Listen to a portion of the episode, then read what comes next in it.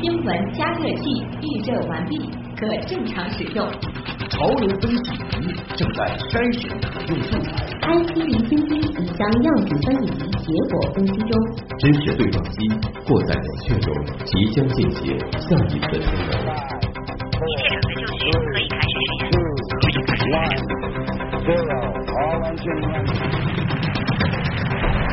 始新闻实验室。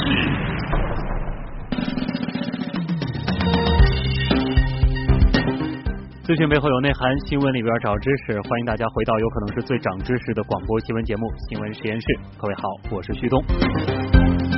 好，再次给大家预告一下这一小时咱们所关注的两个话题啊。首先呢是最近有科学家发现啊，似乎从6月底开始，太阳上已经连续10几天没有出现黑子了。首先一个问题，其实可能很多的中学生都能回答，这太阳黑子它到底是什么？另外一个问题就有些难了，太阳黑子消失，它真的意味着地球会进入所谓的冰河期吗？太阳活动是如何影响地球的？在地球上，我们又如何能够看到黑子？稍后呢，我们将会和天文专家一起来聊聊这个话题。最近啊，在微博上还出现了这样一个视频，医生呢是手扶着一个小朋友的头部，快速的左右上下摇晃，宣称啊这是在进行所谓的小儿推拿。有网友当时就震惊了，这样摇晃孩子的脑袋不会受伤吗？这算哪门子的治疗？而说到小儿推拿，在中医和西医上都有这么一回事儿吗？今天晚上呢，我们将会分别邀请中医和西医共同讨论。好，也欢迎一下今天晚上陪伴大家的我们的实验助理叶星辰。叶星辰你好。徐东好，各位听众晚上好，也欢迎大家下载新闻加 APP， 在阿基米德关注新闻实验室，也可以在蜻蜓 FM 新闻实验室专区或者是喜马拉雅东广新闻台的专区找到新闻实验室的专辑点播收听。在每天阿基米德直播帖的下面有我们的互动规则，大家积极参与的互动还有机会获得由格瓦拉生活网提供的全国通兑电影券以及各种惊喜福利。好，谢谢叶星辰。那么首先呢，我们就先来聊一聊最近的太阳似乎有点平静。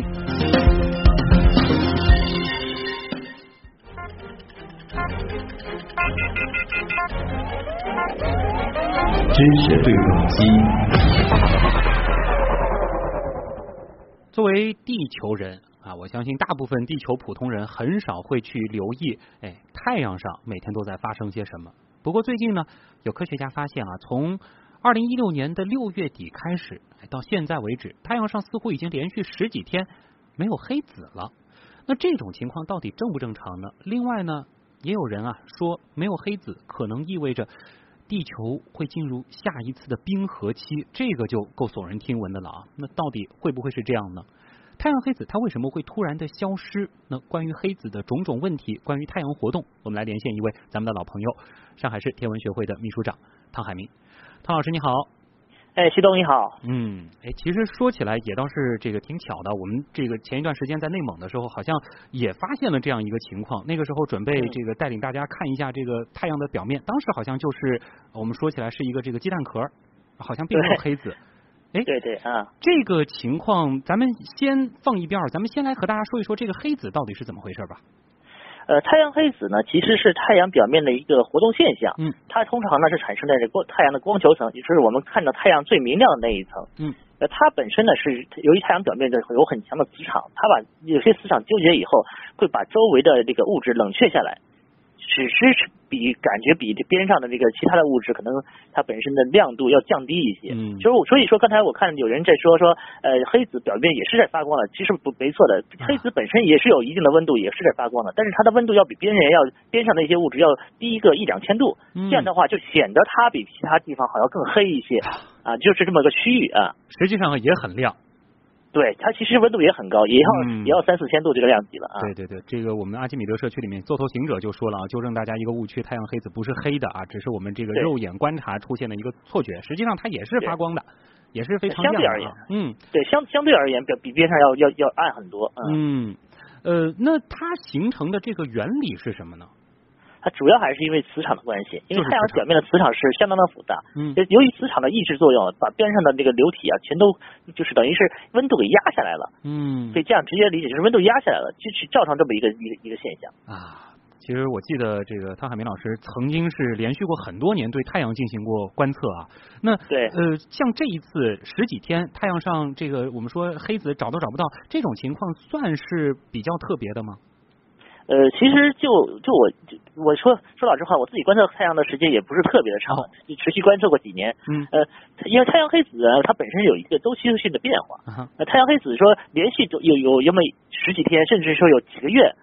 没有这种太阳黑子现象，也是一个比较正常的这种现象。因为我们现在正处于相对来说太阳活动不是特别旺盛的一个时间段，相当于是比较平静的时间段。就是太阳的这个黑子的这个活动，它是有这个周期性的，然后有的时候这个活跃的这个比较频繁，有的时候它就比较的平静，这个也就是像呼吸一样的，所以没啥好大惊小怪，可以这样理解。可以这样说啊。那通常而言，这个黑子它产生的这个频率和数量是怎么样的呢？这是不是得分这个不同的阶段，就是活跃期和这个平静的时候？对，比较活跃的时间段呢，比如说一天。比如说，我也不能说是天天会有啊，或者是天天怎么样。就大多数时候的话，你会发现，哎，日面上都会有黑子，这是活跃的时间段。那黑子数量也相对也是比较多，有可能是3、4群，有可能是十几群这种情况也是有的。这并不是说是完全，并不是很绝对的这种数量，因为它变化还是比较多、比较快的。那平静期呢，有可能就是像我们这两天发现的，哎，太阳上表面可能一颗黑子都没有，甚至有时候就固定那么1、2颗黑子，很小的。那这种情况下呢，平静期也是比较常见的啊。哎，这里其实倒想到一个这个额外的问题啊，就是我们所说的这太阳上一颗黑子都没有，是因为咱们这个看的这个不够的近，或者说看的不够的仔细呢，还是说它真的就是一颗黑子都没有？那这两种可能性都是可能存在的。一种是跟我们观测条件是有关系，因为如果太阳黑子本身的那个尺寸非常小，那我就由于太阳距离我们还比较远嘛，而且边上光球层也是比较亮的，那很有可能就被淹没在光球层的那种明亮的那个就是亮度光线之中去了。那如果说我们的望远镜如果本身的分辨能力比较有限的话，那我可能就分辨不出这种黑子的存在，对吧？那另外一种的话呢，由于它平静期本身太阳活动确实是比较我们想比较冷一点那是比较宁静一点，那这时候它表现出现黑子的概率本身就是比较小的。那接下来一个问题相对而言就比较重要了，就是太阳现在比较平静，这个它对地球而言意味着什么呢？我相信大家可能都对那个它会不会对地球造成一些灾难性的一个情况比较感兴趣啊。那我这边可能我相对来说我可能会比较乐观一点，因为什么呢？因为我们都知道，就是太阳的活跃程度越宁静，那地球周边的就是所谓的空间环境也就越好。那这种情况下最利于什么呢？最利于我们进行一些空间活动，比如说发射卫星啊，发射那个载人飞船啊，这可能是这些方面可能是比较适合在太阳这些事情比较适合在太阳那种平静期去进行。比如说我们今年可能会会发射我们国家的这叫天宫2号飞行器，包括我们的神舟号也会在空间2号上就是对接啊什么的。那这些活动这些实验，如果说在一个比较好的一个空间环境里面，它实验中比较容易成功，就可以克服一些不利的因素。就是这是我自己可能从比较乐观的角度上来看啊，就从这个航天的角度来说，其实这个太阳平静一些是件好事儿。是件好事儿。如果说太阳在那时候很暴躁，它有大量的那种高能粒子啊什么穿到地球附近的话，那可能对我的空间活动就是影响就会比较大，可能会对一些空间系可能就会造成一些影响。那对于说它平静下来对地面上会不会有什么影响？那目前为止的话，还没有什么很强有力的证据证明说你太阳平静下来了，那我地面一定会怎样？好像现在还没有这种强力的证明啊。这相比而言，好像这个几个月前太阳上是有这个块头挺大的那个黑子的，好像有人说这个日落的时候，这个用肉眼如果眼神好都能够看到。这种情况对航天反而是不利的。对，因为太阳黑子的话，本身和太阳的活动是有一个比较紧密的关系吧。就如果太阳黑子比较活跃的话，那太阳的活动可能会比较剧烈。那这样的话，它可能会产生比较强的那个耀斑爆发，或者说是比较强烈的那个喷射物质出来。那这时候这些喷射物质带着高能粒子的高能电荷的喷射物质到我们地球附近的话，那对我们地球周边的环境会造成比较大的影响。这种环境是空间环境，并不是地球表面的环境。就并不是说它喷了以后，我们地球表面马上就变热了或变冷了啊！不是，这个不是一个概念，这个不是一个概念啊！哎，这样子一对比的话，我就觉得其实我个人会觉得，这个为什么它的这个反差那么明显？几个月之前，这个你想还有那么大的这个黑子，然后最近一段时间它就那么的这个平静，是太阳黑子或者说太阳活动的这个周期，它是一个比较短平快的这样子的一个周期呢，还是说它其实是一个比较长的周期？有可能就是当时前段时间一个很大的黑子啊，就把我们震撼到了。其实那个黑子也不算特别大，也你如果你关注一下的话，就是2014年10月份的时候，就11过后，10月十几号的时候，2014年10月十几号的时候，当时有个超大的太阳黑子群从那个太阳东面转出来，然后正对着我们地球。那个黑子是非常非常大，日出日落的时候看得非常明显，那个是。肉眼真的是可以，肉眼是非常非常容易看到的。那这种量级的黑子的话，对我们都没有什么造成什么影响。那上次转过那个小黑子的话，对我们影响就是我们说是根本就可以是熟视无睹了，就是可以见怪不怪的。那这种情况下的话，其实我们人类只要是关注它一下就好。当然，就是说太阳的活动周期的话，它是有一个11年的一个活动周期，也就是说，上一次的极点好像我记得是2008年。2008年年底，2009年的年头，这时候开始的。然后下一次的话，加上11年嘛，等于是2020年、2019年、2020年前后的话，正好到等于是下一次活动周期的开始。也就是说，从现在开始的话，往后其实是太阳活动逐渐平静的一个时间段。所以现在太阳黑子减少是一个很正常的现象。现在算是在一个古年的一个开始，因为还没到啊，还没到。之后会越来越平静，可以这样去理解。可以这样去理解。那刚才我们谈到就是太阳黑子这段时间没看到，对吧？你说到直到今天还没看到，其实不是直到今天没有，前两天其实就有一个黑子群正在转过来，它有可能就是在背面，然后没转过来而已。对，它太阳表面可能还是有黑子的，只是我的地球这个方向没看到。这两天正好转过来，等一下，我可能会在阿基米德上面，我就会把那张照片直接发过来给大家看一下。就证明一下，其实现在这个黑子依然是在活跃当中的。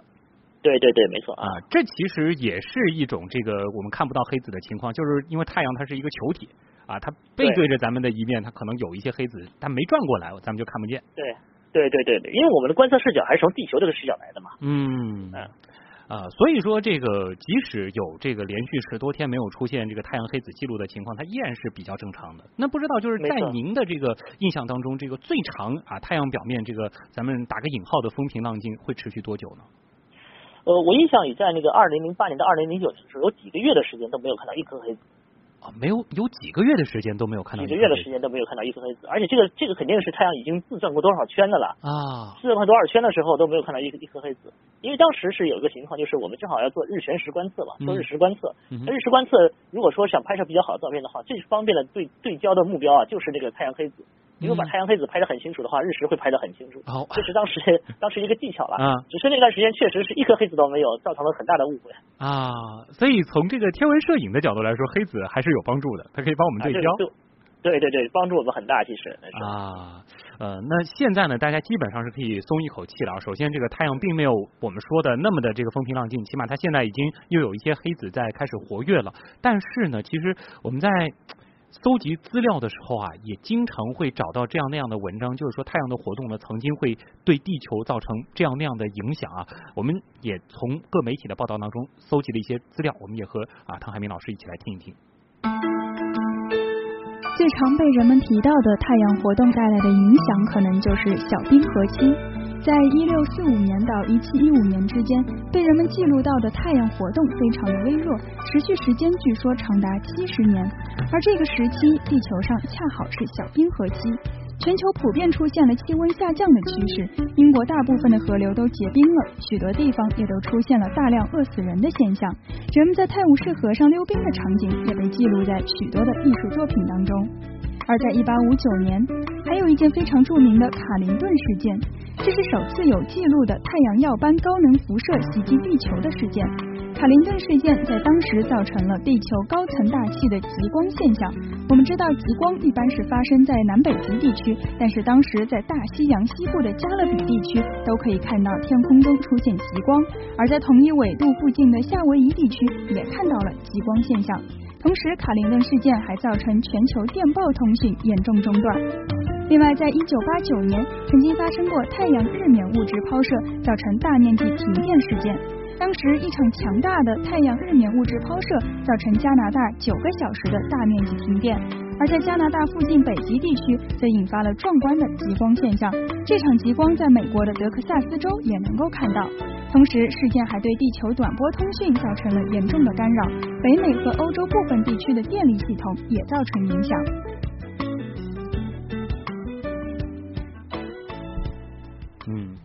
这分别是离现在挺远的，然后是100多年前的以及几十年前的三个事件，但其实是3种情况啊。这个第一个呢说的是这个太阳活动非常的衰微，然后持续时间据说长达70年，然后呢导致了一个或者说这个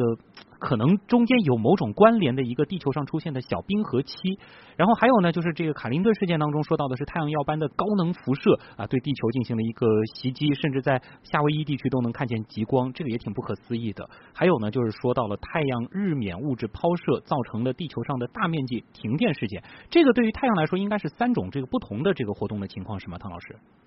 是的，其实后面2种其实是有点关联性，就是高能物质抛射啊和那个就是太阳耀斑爆发，这些东西都是有比较关联性比较强的，也就是这2个阶段的话，可能太阳活动可能本身的比较活跃一点，才会产生这种比较，我们说具有一定杀伤性的一种活动的一种情况啊。然后这个的话就很明显的是对这个一些通讯就会产生一些比较明显的影响，甚至会造成停电。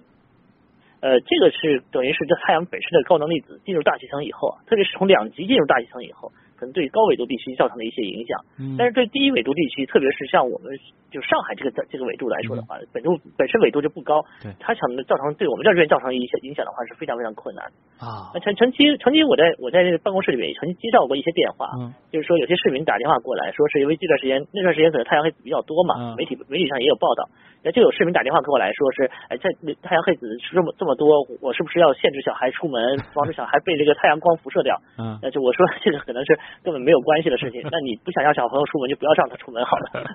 就涂点防晒霜就行了。这个黑子和这个紫外线的多少应该没什么大关系是吗？没关系啊。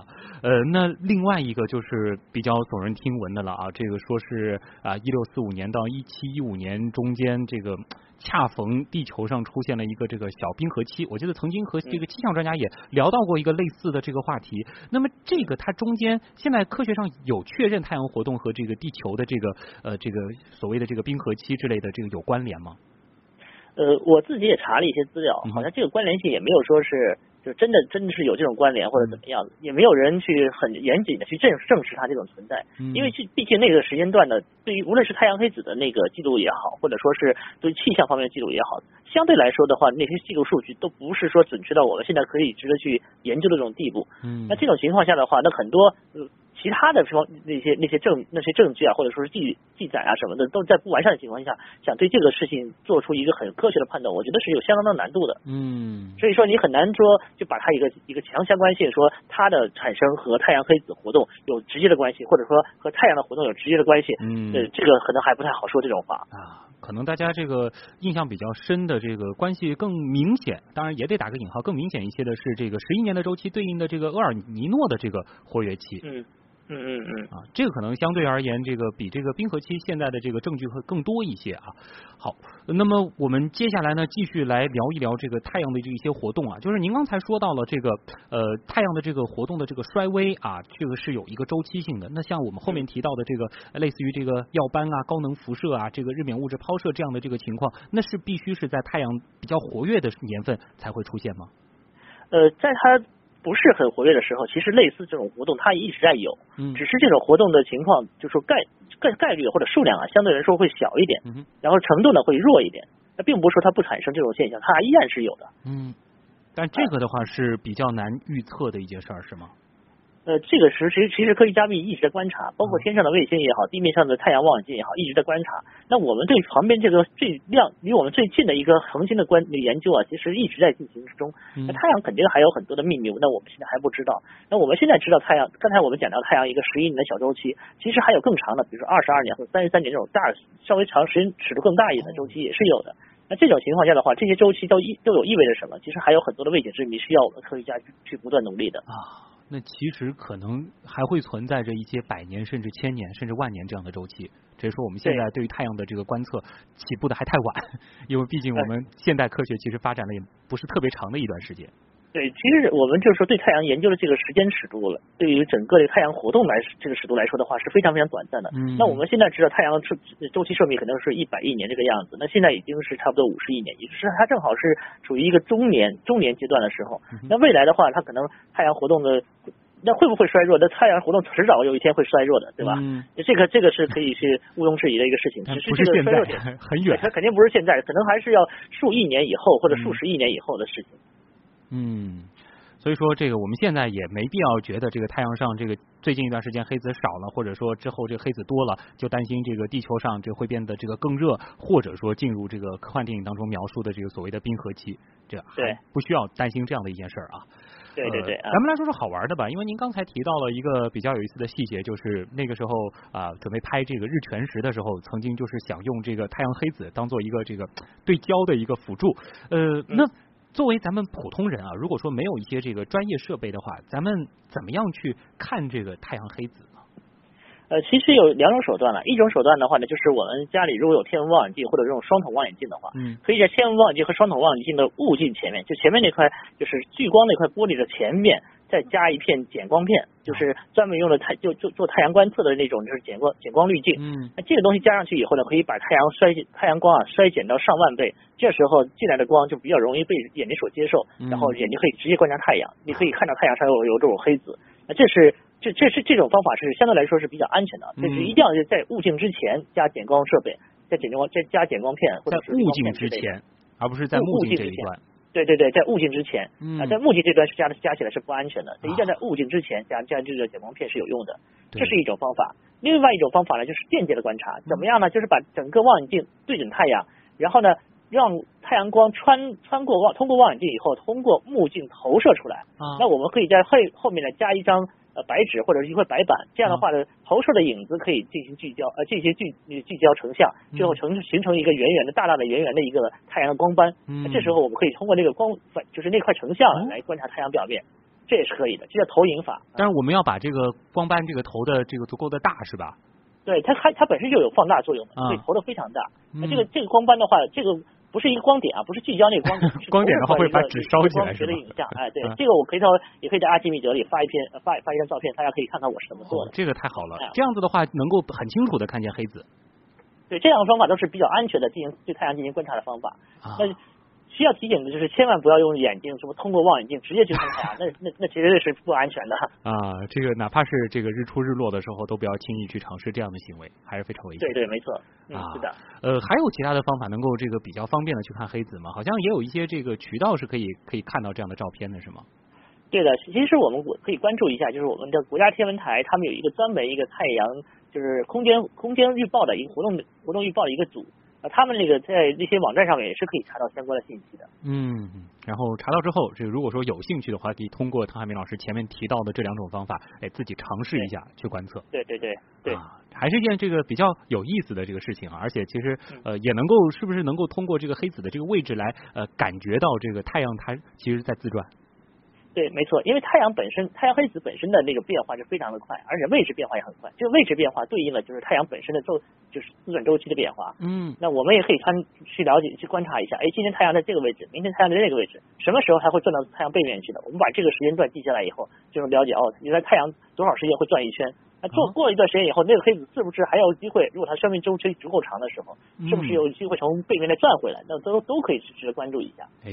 真挺有意思的，因为这个对这个观测太阳相对来说是一件这个比较简单易行的事情，也不需要担心就是你所处的这个位置这个观测的条件怎么样啊，只要能看到太阳都能够进行这样的比较简单的观测，而且挺有意思挺有意义的。好的，那也再次感谢上海市天文学会的秘书长汤海明老师接受咱们的连线采访，谢谢您，再见。再见徐总。好，那大家也可以继续到我们的阿基米德新闻实验室社区里去看一看啊，稍后呢汤海明老师也会把我们刚才提到的一些这个图片推送给大家，大家也可以去关注。